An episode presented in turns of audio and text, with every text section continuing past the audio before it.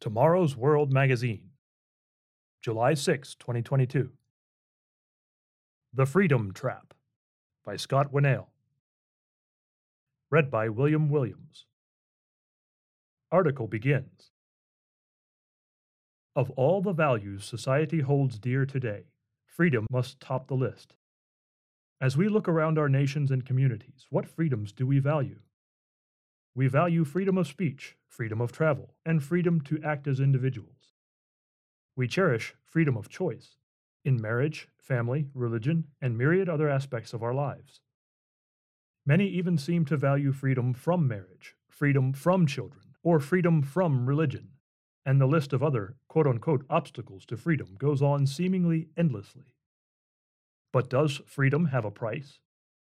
We memorialize freedom in our Independence Day celebrations, and we use freedom in our mottos. For example, Live Free or Die is the motto of the U.S. state of New Hampshire. Freedom seems to be a ubiquitous value the world over. People or nations that do not currently have freedoms often desperately long for them. Yet, with all the freedoms afforded to many in modern society, are we happier than we were in the past, when there were arguably fewer freedoms? Are we truly more liberated today? In our societal rush to become free from the shackles of religion, is it possible that we have become entrapped by making freedom and liberty our new gods? In an article for PJ Media, author and commentator D.C. McAllister thoughtfully proposes that, quote, the idol of freedom is the cause of our loneliness, end quote. McAllister drew the following profound conclusion about our freedom to choose for ourselves. Quote, while individualism and self interest are fundamental to our happiness as politically free people, they have a dark side when out of balance. This was a concern of Alexis de Tocqueville when he commented on the development of the American democracy. Individualism had a way of separating the much needed bonds of society. Left unchecked, families would no longer be close. Friendship would degenerate into relationships of convenience, not commitment. Communities would fray. Selfishness and narcissism would drive away empathy and self sacrifice. Intimate social connections would be lost. Is this not what we are witnessing in society today? McAllister went on to identify the crux of the problem. Quote, when morality is rejected and the subjective becomes the standard for truth, the subject, that's us, is instantly and permanently isolated.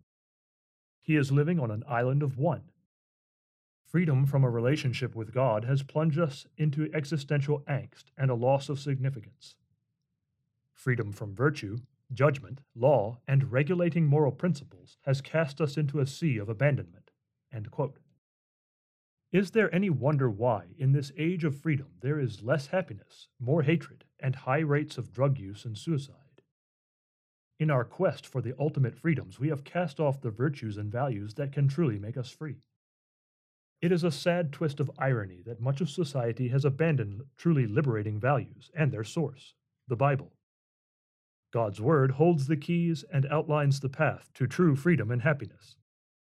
The teachings of the Bible reveal that God's truth is what will set us free, John chapter 8 verse 32, not our opinions or feelings.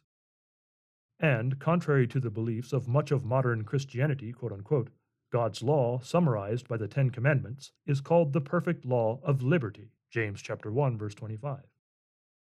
If we seriously consider this, we should see that adherence to God's laws would actually free society from crime, murder, hate, depression, exhaustion, loneliness, and so many other modern plagues. Modern society has allowed its relentless pursuit of freedoms and happiness to become its most important priority, placing that above friends, family, colleagues, and allies our true neighbors, whom we are to love even as ourselves. Leviticus chapter 19, verse 18, and Matthew chapter 19, verse 19. End of article.